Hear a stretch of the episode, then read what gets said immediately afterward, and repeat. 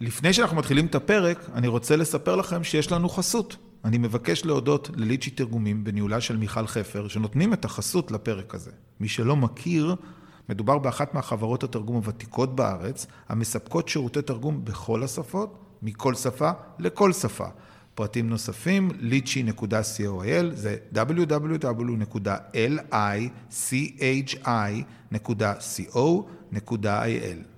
יאללה, מתחילים.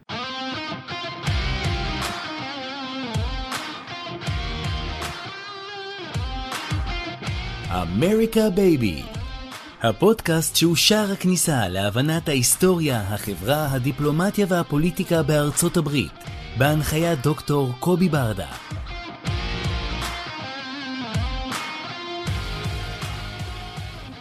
שלום וברוכים הבאים לעוד פרק של אמריקה בייבי. היום אנחנו גאים לארח את דוקטור דוד ברק גורודצקי, שהוא ראש תוכנית רודרמן ללימודי יהדות ארצות הברית, שזה ללא ספק ההמלצה הכי טובה שאני יכול לתת למאזיני הפודקאסט שלי.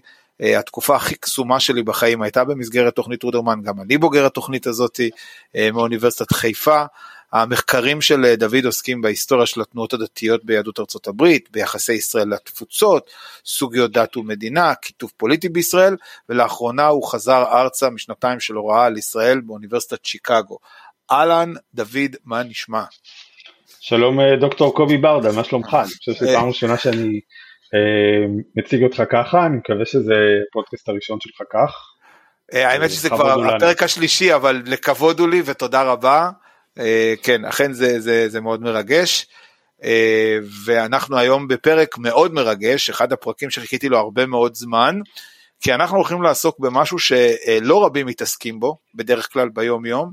אנחנו הולכים לעסוק במעל 100 שנות יחסי יהודים ושחורים באמריקה, כשאנחנו נגיע כך ממש לקצה שלו, שזה של הימים האלה, יהיה דיסקו. אה, לטוב ולצערי בעיקר לרע. אה, אז, אז בוא נתחיל אם אפשר, אתה הרי גם היסטוריון, בוא נתחיל היסטוריה. אם אתה יכול, קח אותי לתחילת המאה הקודמת, מערכת היחסים אה, שזה עתה נוצרה בין גלים של אה, מעל שני מיליון יהודים שמגיעים לאמריקה, שפוגשים את, הנייט, את, ה, את השחורים אה, אה, בניו יורק, ומתחילים לחיות אחד בתוך השני. אז באמת אולי הדבר שהכי חשוב להבין על יחסי שחורים ויהודים בארצות הברית זה שזה סיפור כפול. הרבה פעמים אנחנו מכירים את הסיפור הזה מהצד, שאתה ודאי נדבר עליהם אחר כך, הסיפורים של השל צועד על הגשר בסלמה, הקרבה בין יהודים לשחורים, אבל האמת היא שהיסטורית מאז ומעולם הסיפור הזה יש לו שני צדדים. ויש לו סיפור שצד אחד זה תרומה יהודית לאפרו-אמריקאים, לזכויות שלהם, להתפתחות שלהם בארצות הברית, וצד שני זה חשדנות, אנטישמיות לפעמים, דברים שאנחנו נראה אותם עד היום מהצד האפרו-אמריקאי או השחור כלפי יהודים. אז אם מסתכלים ממש, אם רוצים ללכת ממש לנקודת ההתחלה, אחד הסיפורים הכי מפורסמים, ג'וליאס רוזנבלד נדבן יהודי משיקגו, מקים 5,000 בתי אה, ספר לחינוך של שחורים בארצות הברית, בכל רחבי ארצות הברית, בעיקר בדרום, ב-1904, אנחנו ראינו ביחד, קובי, דיברנו על זה, את ראש עיריית ניו יורק, נכון לאחרונה, נכון, בבית כנסת, בבית כנסת Central Synagogue בניו יורק, והוא מספר שסבתא שלו סיפרה לו את הסיפור הזה, על ההקמה של, על הקמה של בתי הספר על ידי רוזנוולד ואיך הסיפור הזה מתגלגל עד היום בצד החיובי של המורשת הזאת. 1909 הקמה של הארגון שנקרא NAACP, הארגון האפרו-אמריקאי המרכזי בארצות הברית, אחד המקימים שלו הוא פעיל יהודי בשם הנרי מוסקוביץ'. היסטוריה, סטיבן וייז, רב יהודי מאוד מפורסם, מצטרף נכון. לארגון הזה, אתה ודאי מכיר אותו, אז ההיסטוריה מאוד, מאוד ארוכה ומפוארת במקום הזה. ככה לפני שנקפוץ אה, אחר כך קדימה, גם ב-36, כבר ב-36, מהומות נגד יהודים בהרלם. מהומות ראשונות, פחות מוכרות, מציפות גם סוג של אנטישמיות וגם את הבעיה הכלכלית שנמצאת ברקע של יחסי יהודי ארצות הברית והאפרו-אמריקאים בארצות הברית. ואתה מדבר באמת על שנות ה-30, שנות ה-30 זה גם אה, בעצם אה, בפעם הראשונה העולם אה, מכיר או שומע על, אה, על הניסיון של FDR, רוזוולד, אה, לקדם את התהליך שהוא בעצם מה שמאפיין עד היום את המפלגה הדמוקרטית שזה ברית המיעוטים, מה שנקרא האוהל הגדול. אתה יכול אולי קצת באמת לספר לנו על הרעיון הזה, איך מצליחים לדחוף תחת אוהל אחד דיקסים לבנים שהם גזענים, יהודים, שחורים, הכל איזה מישמש כזה ש, שבא ואומר אנחנו ברית המיעוטים ורק ככה ככל הנראה נצליח לנצח, כחשיבה פוליטית אפילו. אז באמת כמו שאתה אומר, קודם כל החשיבה הפוליטית הזאת היא תשתית של מה שאנחנו מכירים גם היום במפלגה הדמוקרטית. דיאר היה לו דרך אגב הרי בהמשך גם שר, אה, שר אוצר יהודי, הנרי מורגנטאו, נאשם כאשר הוא מייצר בהמשך את ה-New Deal, זה נקרא ה-Jew Deal. אז אנחנו רואים נכון. כמובן הזה כבר, כבר, מה, כבר מהתקופה הזאת של שנות ה-30 ניסיון לאגד את היהודים ולאגד את המיעוטים באופן כללי בארצות הברית ובאמת היהודים ואת האפרו-אמריקאים בסירה אחת. אני אגיד עוד פעם, הצד השני של המטבע של הסיפור הזה הוא שהיהודים אף פעם לא היו המיעוט הנרדף ביותר בארצות הברית, בין היתר בגלל האפרו-אמריקאים, זה דברים שגם יונתן סרנה למשל מדבר עליהם. תמיד, תמיד היו מיעוטים אחרים יותר נרדפים מהיהודים ביחס להיסטוריה היהודית שבהם היהודים הם המיעוט הנרדף ביותר, וזה גם כן משהו שמשתקף ביחסים בהמשך. אבל זה נכון דוד ש, שעדיין רוב הישראלים לא מכירים את זה אבל זה נכון ש, שאולי שווה ונכון להדגיש את זה ישראלים לא יכלו להתקבל סליחה יהודים לא יכלו להתקבל ל country club יהודים לא יכלו להיכנס היה להם מכסות של קבלה לאוניברסיטה הם, הם גם אה, באיזשהו מקום אה, אה, נגדיר את זה בתחתית השרשרת בטח ביחס לווספים אתה יודע נכון, הלבנים נכון. הקלאסים שמנהלים את אמריקה נכון כי רוב הישראלים לא מכירים בכלל ש, שיהודים היו פעם פחות או יותר כמעט בתחתית השרשרת המזון של, של ארצות הברית. אז, אז קודם כל נכון להגיד באמת קודם כל כמו שאתה אומר הייתה אנטישמיות בארצות הברית יותר ממה שמכירים. זה לא אותה אנטישמיות קלאסית שאנחנו מכירים מאירופה אה, עם השורשים העמוקים אה, גם הדתיים אלא זאת אנטישמיות שמתפתחת למשל בשנות ה-20 כמו שאתה מתאר אחר כך עוד פעם בשנות ה-40 היהודים נאשמים גם בזה שהם קומוניסטים וגם בזה שהם קפיטליסטים אה, בעת ובעונה אחת. בשנות ה-20 כשאתה קונה מכונית של פורד רמז, אני ממליץ לא לקנות מכונית של פורד, אני מקווה שזה לא הספונסרים שלך, כשאתה לא, קונה לא. מכונית של פורד בשנות ה-20 אתה מקבל מאחור העיתון שנקרא Dearborn Independent שכתוב בו פרוטוקולים של זקני ציון. היהודים... עד היום אגב דירבורן זה אחד המאורות צפעים הגדולות נכון, ביותר שיש. לא רחוק משיקגו, נכון. כן, נכון. גרתי שם באמת לא, קרוב, לא רחוק. אה, עדיין כשיהודים מסתכלים למטה בסולם החברתי הם תמיד רואים את האפרו-אמריקאים. והדבר הזה יתחלף, אנחנו כשנגיע לזה ונתקדם, הדבר הזה יתהפך עכשיו. חלק מתוך שיח הגזע האמריקאי כמו שהוא נמצא היום, היהודים הם לבנים ובתוך שיח הזהויות זה שם אותם במדרג יותר נמוך מה, מהאפרו-אמריקאים וזה חלק מהבעיה כרגע. נכון, הייתה אנטישמיות כמו שאתה אומר לאורך השנים, הייתה גם אנטישמיות אפרו-אמריקאית, גם את זה צריך לקחת בחשבון, יש גם אנטישמיות אה, שחורה שמתפתחת, ב, הייתי אומר בשניים שלושה מאפיינים מרכזיים, יש אנטישמיות אפרו-אמריקאית שהיא אנטישמיות כלכלית, היהודים הם העושקים שלנו, יש אנטישמיות אפרו-אמריקאית שהיא קשורה ל-replacement, לרעיון שבעצם... תיאוריית ההחלפה, כן. תיאוריית ההחלפה, אנחנו בעצם היהודים המקוריים, ויש אנטישמיות שקשורה ל-Nation of Islam, ויש לה איזשהו רקע שגם מתכתב עם האסלאם, נגיע אליו. אוקיי, okay, אז אנחנו רוצים קצת uh, uh, להתקדם במנהרת הזמן, לדלג על uh, שנות ה-40, ה-50 ולהגיע לשנות ה-60 שזה אולי העשור הכי מעצב במאה השנים האלה של יחסי יהודים ושחורים, אנחנו מכירים את הסיפור של הסטודנטים היהודים שיורדים לדרום לנסות אה, לרשום אה, מצביעים שחורים ומוצאים את מותם, אה, אנחנו מכירים את הצעדה בסלמה, שנים מאוד מאוד סוערות ש, שיש פה איזושהי ברית ש, שממש מתהווה. אני אשמח לשמוע את, ה, אתה יודע, את העשור הסוער, נגדיר את זה ככה, שנות ה-60 באמריקה, כאיזושהי נקודת מבט היסטורית על יחסי יהודים שחורים. אז באמת, כמו שאתה אומר, שנות ה-60 זה מצד אחד שנות השיא של יחסי יהודים ושחורים בארצות הברית, ומצד שני גם השנים של הנפילה הגדולה. שהיא אולי פחות מוכרת. אז קודם כל, כמו שאתה אומר, הפרי, שני שליש מתוך ה-Freedom Riders, אלה שנסעו באוטובוסים אה, ביחד עם שחורים, שני, שני שליש מה-Freedom Fighters Riders הם בעצם אה, יהודים, אולי נסביר ברית... למאזינים שלנו למה זה חשוב הדבר הזה, כי אנחנו הרי רגילים לקבל פתק הצבעה בדואר הביתה וללכת להצביע, אולי שווה להסביר קצת אה, איך המערכת הפוליטית עובדת ואיך ככה ניתן לדכא מיעוטים. אפרו-אמריקאים לא היו זכויות הצבעה בארצות הברית עד בעצם ההצלחה של המאבק לזכויות אה, האזרח ב-65, לא היה להם גישה למערכת החינוך, נושא המפורסם של בראון אה, נגד מערכת החינוך, 54, הייתה בעצם סוג של אה, הפרדה גזעית בארצות הברית ושלילת זכויות מאפרו-אמריקאים והיהודים שתמיד תפסו את עצמם כמהגרים, תמיד תפסו את עצמם כמיעוט שהתקבל בארצות הברית, צריך להילחם בשביל מיעוטים אחרים, כרתו ברית, ברית למען זכויות האזרח עם האפרו-אמריקאים, התגייסו, ההתגייסות הזאת באה לידי ביטוי בחצי הראשון של שנות ה-60, הסיפור הגדול ביותר כמו שתיארת, אברהם יהושע השל צועד עם מרטין לותר קינג, המנהיג האפרו-אמריקאי, הפסטור, הדוקטור והפסטור. נכון, ובהקשר של עבודתך גם אה, אה, מנהיג דתי, מרטין לותר קינג מחזיק בכיס שלו את הספר הנביאים של השל, השל כתב על הנביאים, לוחמי צדק, האפרו-אמריקאים ראו בהם את אותם לוחמי צדק, הם צועדים ביחד ב-63, נאבקים למען הזכויות, הכל נפלא.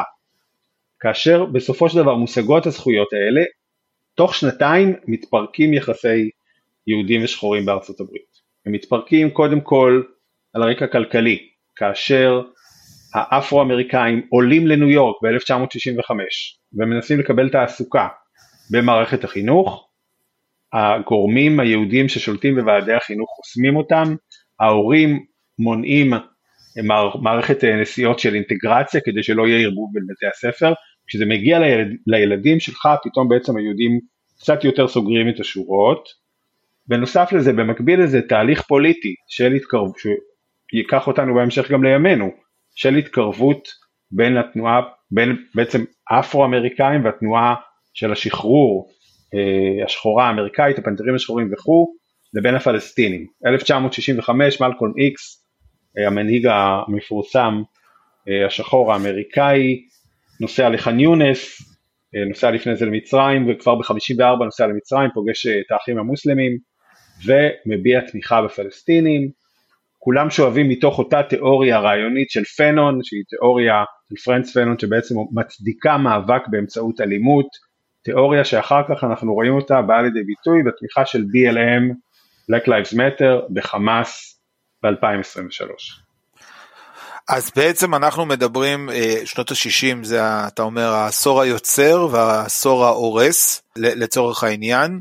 וקח אותי, אם אתה יכול, אה, דיברת ככה, קצת ממש נגעת בזה, ובוא אולי כאן זה הזמן הנכון לפתח את זה, על הנושא של החיבור בין אסלאם לשחורים באמריקה שנות ה-80, עלייתו של לואיס פרחן, Nation of Islam, חורים לנו התבטאויות אנטישמיות, יהודים הם טרמיטים ואחרים, תן לנו קצת אה, איזשהו רקע על, ה, על החיבור הזה. אז קודם כל צריך להגיד אה, שזאת לא תנועה ענקית, אם אתם מסתכלים מבחינה מספרית על כמות ה... אפרו-אמריקאים, רוב האפרו-אמריקאים, אתה גם מכיר את זה בוודאי מעבודתך, מזוהים עם כנסיות גדולות וכיוצא באלה. יש אה, תהליך של התאסלמות ובעצם אימוץ של עמדות דתיות אסלאמיות שקשור גם למאבקים הפוליטיים מאחורי התורה של פנון, מאחורי ההזדהות עם, עם, עם התנועה הפלסטינית באותה תקופה. Nation of Islam צוברת תמיכה באזור של שיקגו, באזורים נוספים במידווסט, לואיס פרחן המנהיג המוכר ביותר, שכמו שאתה מתאר מאמץ עמדות אנטישמיות, הדבר הזה מניח גם את התשתית בסופו של דבר לברית הפוליטית הזאת שמתפתחת בהמשך גם עם התנועה הפלסטינית. ואז אנחנו ממשיכים הלאה לשנות התשעים, אה, אה, יש לנו מתח בין גזעי באמריקה, הוא מתפוצץ גם בלוס אנג'לס, אבל גם הוא מתפוצץ בין שחורים ליהודים בניו יורק. תספר לנו קצת על ה... על, על, על המתח הזה כפי שבא לידי ביטוי באירועים בשכונה אה, של קראון הייטס, תחילת שנות התשעים ועל המתח שיש שם. אז באמת בתקופה הזאת יש לנו שני תהליכים מקבילים, תהליך אחד של יצירת הקשרים האלה, שאולי נדבר עליו בהמשך, של יצירת הקשרים בין יהודי ארצות הברית לבין קהילות וכנסיות אפרו-אמריקאיות, אבל הרבה פעמים בסופו של דבר המקום שבו המתחים ניכרים ביותר זה איפה שגרים ביחד, זה איפה שמי שמזכיר לך את הדירה הוא אה, כן, אולי שנקרא לנדלורד.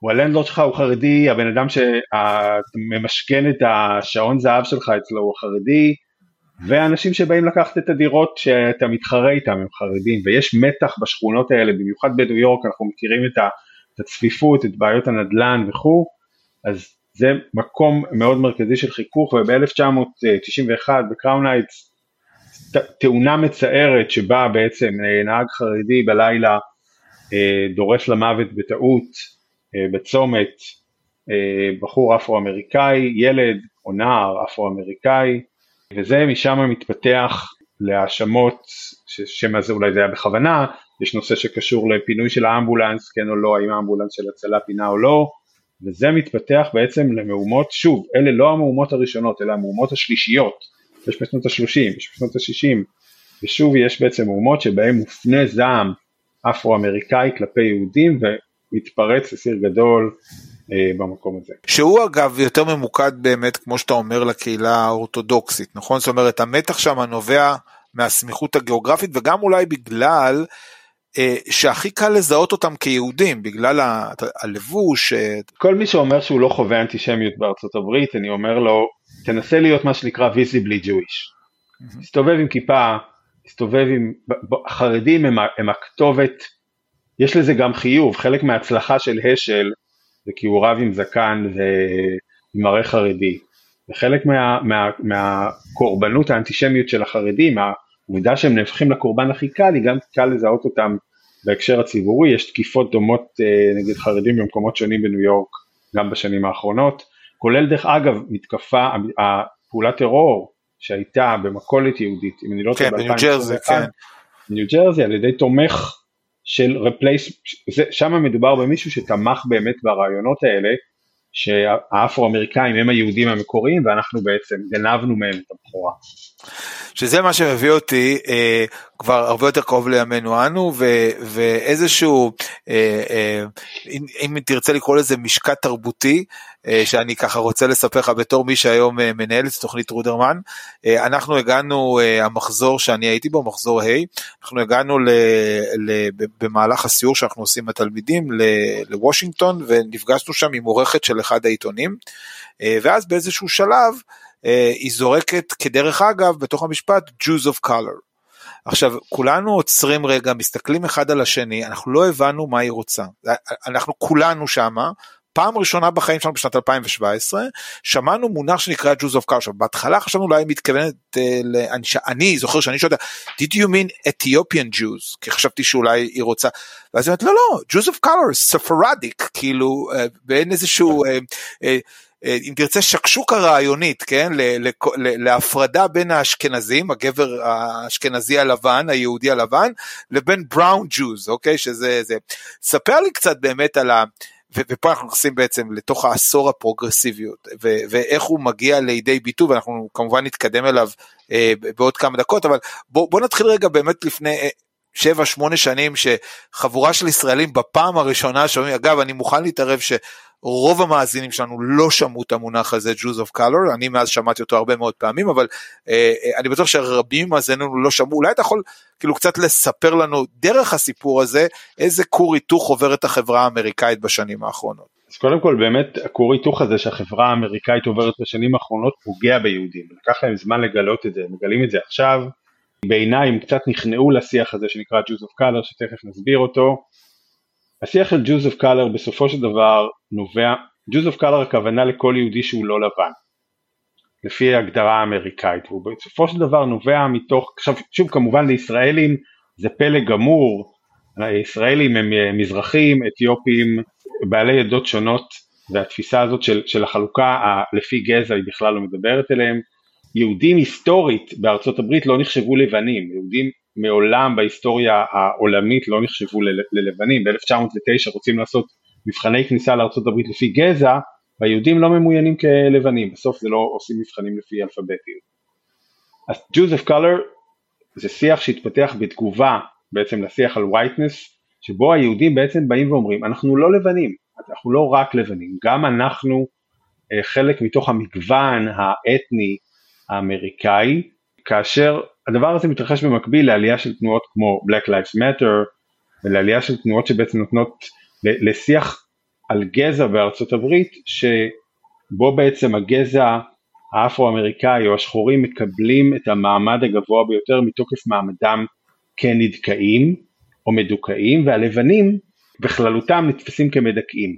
הדבר הזה מתגלגל גם לשיח היום על אה, ישראל ועזה אבל מנקודת מבט של השיח הגזע האמריקאי במיוחד אחרי 2020 חשוב להראות שאתה לא רק לבן, היהודים משחקים את המשחק הזה והם מגלים שבסופו של דבר בימינו הם מגלים שהם הפסידו אותו משני הכיוונים. ויתרו על מעמדם כמיעוט על, על רקע קבלה עצמית כלבנים ואחרי שהם קיבלו את עצמם קבלה עצמית כלבנים וניסו להראות שהם לא רק לבנים הם גילו שזה לא עוזר להם בשיח הזה. של זהויות ומה שקרה בסיכומו של התהליך הזה היהודים איבדו את מעמד המיעוט שלהם בארצות הברית. יהודים הם כבר לא מיעוט בארצות הברית, הם נחשבים לחלק מה, מהרוב הלבן וזה מביא את זה שמאבדים את זכות ההגנה שלהם כמיעוט, זה מביא אנשים כמו וופי גולדברג להגיד שהשואה אה, לא הייתה תוצאה של גזענות כי היא הייתה עניין של לבנים נגד לבנים, זה האופן שבו בתוך המרחב הזה של השיח הפרוגרסיבי שיצא משליטה, אנחנו רואים את זה גם היום בעולם הקמפוסים האמריקאים, בשיח הפרוגרסיבי האמריקאים, הדבר הזה שחק את מעמדם של יהודים בתוך המחנה הפוליטי שבו הם נמצאים, הם, הם דחק את מקומם באקדמיה, אי אפשר, uh, Jewish Studies הורחקו ממה שנקרא minority studies, uh, מאבקי מיעוט, ובסופו של דבר זה בעיניי האיום המרכזי הזהותי היום על יהודי ארצות הברית. אני רוצה רגע לעצור שנייה פה, לעשות זום אאוט, אנחנו נחזור אל הימים שלנו, אה, ואם אתה יכול קצת לתת איזושהי תמונה באספקלריה יותר רחבה על אה, כל התחושת, אה, קראת לזה הנרדפות, הקורבנות או מה שזה לא יהיה, אולי אם אתה יכול קצת למי שלא מכיר את היום לספר על הפרויקט שעושה של הניו יורק טיימס על, על העניין של אה, של העבדות, על נושא של השיח של reparations, הפיצויים עבור עבדות. תן לנו איזושהי תמונה למי שלא חי את היום יום בארצות הברית, איך נוצר ההיפוך התודעתי הזה בשנים האחרונות, שהופך בעצם את הקערה, וכמו שאתה אומר, לוקח אה, אנשים שלפני 100 שנה היו תחתית, ה, ה, אם תרצה, הסולם החברתי, לאיזשהו סוג של אה, העדפה מתקנת, דרך אגב, העדפה מתקנת וכן הלאה, ששם אותם במקום יותר.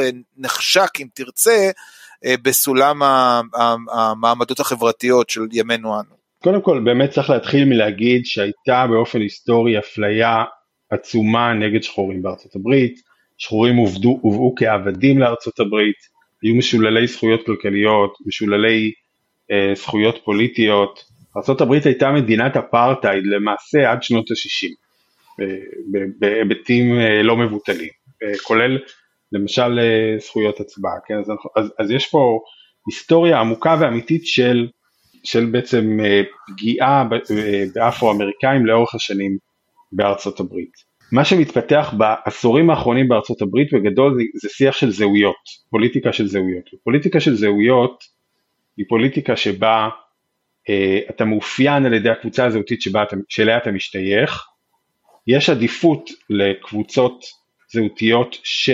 סבלו מאפליה, כי המטרה שלנו היא צדק חברתי. צדק חברתי זה, זה הרעיון המארגן בעברית תיקון עולם במרחב היהודי, אבל באופן כללי social justice בעולם האמריקאי, ובמרחב הזה של social justice, מתוך רצון לתקן אפליות שחלקן אמיתיות ומוצדקות, מתפתחת פוליטיקה של קבוצות זהות, ובתוך הפוליטיקה הזאת של קבוצות הזהות, אה, למשל קבוצות זהות מגדריות, קבוצות זהות לפי גזע, אתה מקבל מה שנקרא אפשר לומר דירוג למעמד החברתי שלך לפי ההשתייכות שלך לקבוצות האלה. בתוך הדירוגים האלה ובתוך המערך הזה של זהויות האפרו-אמריקאים מעמדם יותר גבוה מהיהודים כרגע. בדיון הזה של סולם מה שנקרא אינטרסקציונליטי, הבסיס המוקדם של זה שמתפתח בשנות התשעים בוא נגיד עד, ה, עד uh, ימינו זאת אותה ברית, יש בסופו של דבר אותה ברית שדיברנו עליה בשנות השישים.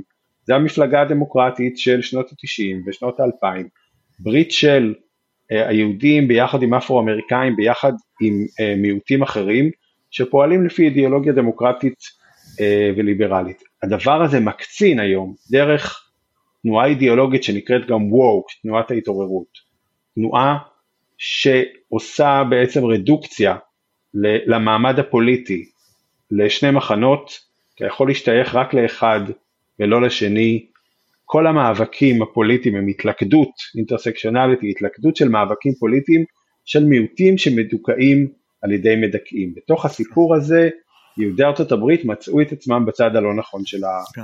של המאבק, לדעתם דרך אגב, לדעת לא מעט מהם, גם בגללנו.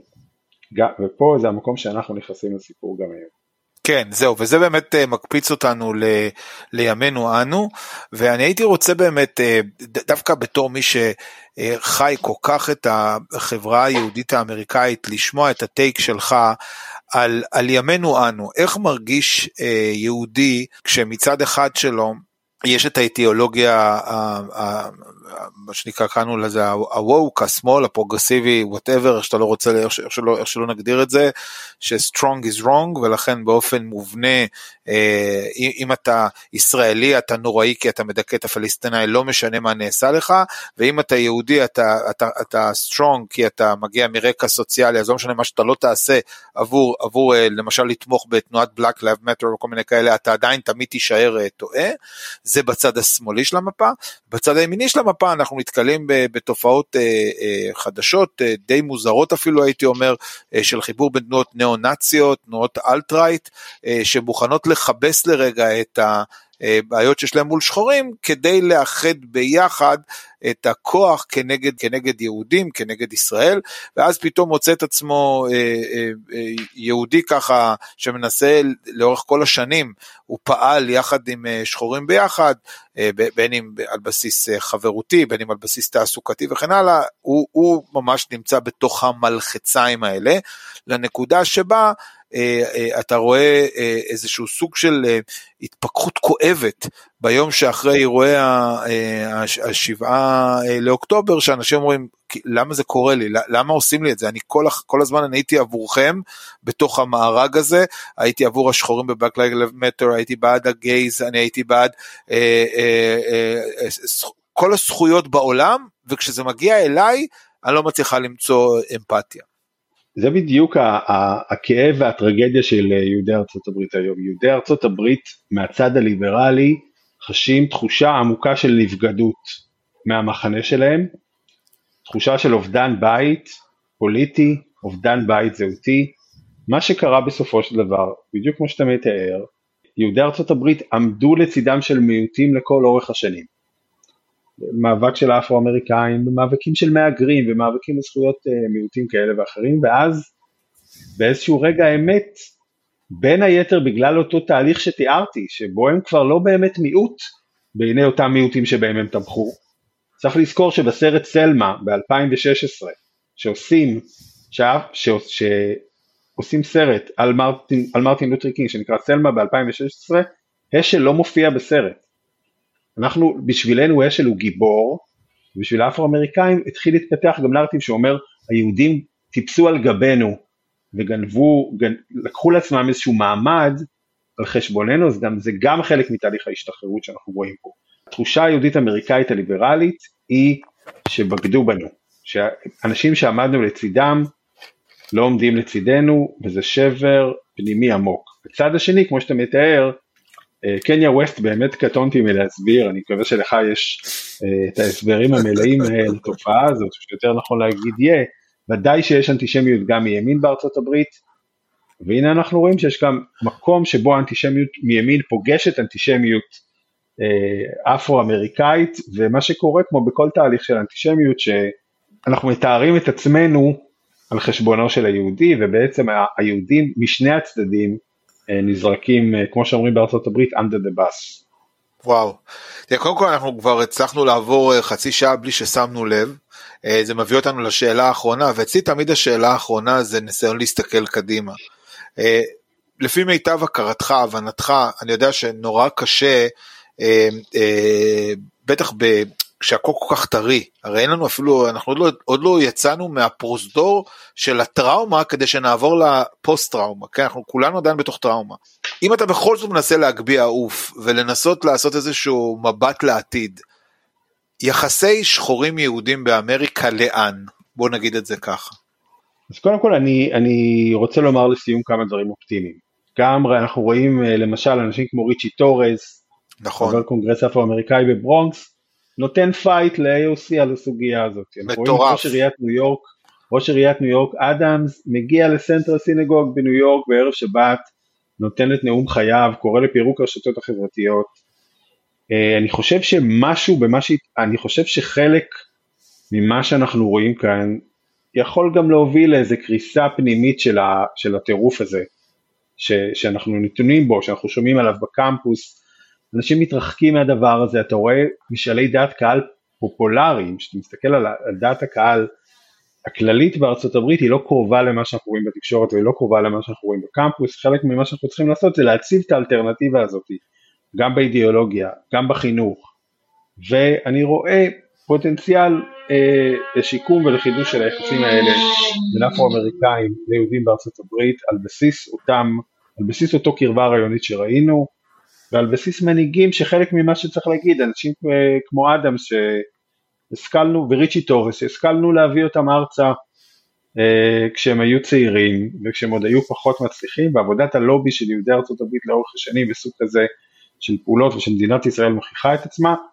אולי מקור לתקווה נוספת אתה אולי תוכל אה, לתת לנו מהעולם של האוונגליסטים, ואם יורשה לי מקור נוסף אפשרי לתקווה, זה מה יקרה בבחירות הקרובות בארצות הברית, ויכול להיות שאנחנו אה, נופתע, אני כבר לא יודע מה ההפתעה, אבל אתה תגיד לי, יכול להיות שניצחון אה, רפובליקני קצת גם כן אה, יעזור להשיב איזשהו סדר מנקודת מבט שלנו, צר לי באופן אישי אם המועמד יהיה דווקא טראמפ, כי חבל עם כל הבגד שהוא לוקח, אבל עדיין יכול להיות ששם יבוא שינוי.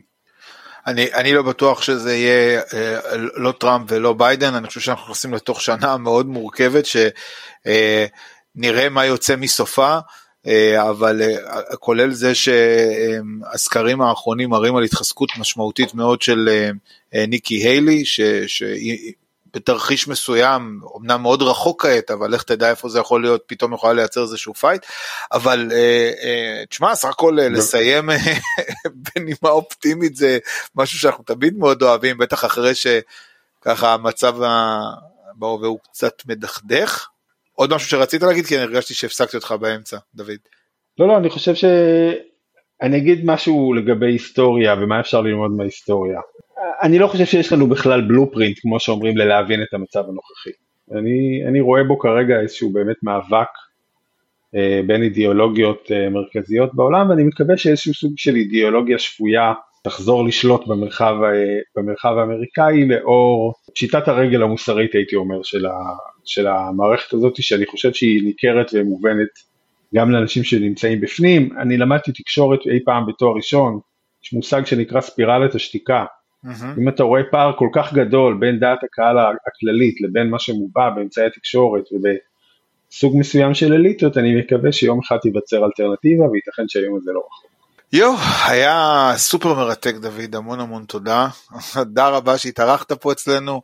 אה, למאזינים, שנה הבאה נפתחת אה, עוד הרשמה, תחפשו בסביבות, אה, זהו נכון? בסביבות פסח בדרך כלל פותחים מחדש כן, את ההרשמה. כן, בסביבות מרץ. בסביבות מרץ, אפריל נפתח, מאוד מאוד ממליץ, החוויה הכי מעשירה שהייתה לי בחיים בי פאר. ואני תמיד, אני לא חושב שהיה מחזור אחד מאז שעזבתי שלא היה לפחות סטודנט אחד שהבאתי, אז אני לא רק מספר, אלא אני גם נכון. מביא בכוח אנשים לצורך העניין שיוצאים מאושרים. אה, ולהודות לך על, על חצי שעה קסומה וניפגש אה, בהמשך. תודה רבה דוד. תודה רבה ושיהיה לנו כולנו שבת שלום ובשורות טובות. תודה רבה שהאזנתם לפרק הזה. אתם יכולים למצוא אותנו בכל האפליקציות של הפודקאסטים, דוגמת ספוטיפיי, אפל, גוגל פודקאסט ועוד. ושוב, המון תודה לליצ'י תרגומים בהנהלת מיכל חפר, בית לשירותי תרגום בכל השפות על חסותם לפרק זה, שניתן למצוא באתר lichy.coil, זה www.lichi.co.il. תודה מיוחדת לחברת הפודקסייה בניהולו של שלום סיונוב על הפקת הפודקאסט הזה. נתראה בפרק הבא.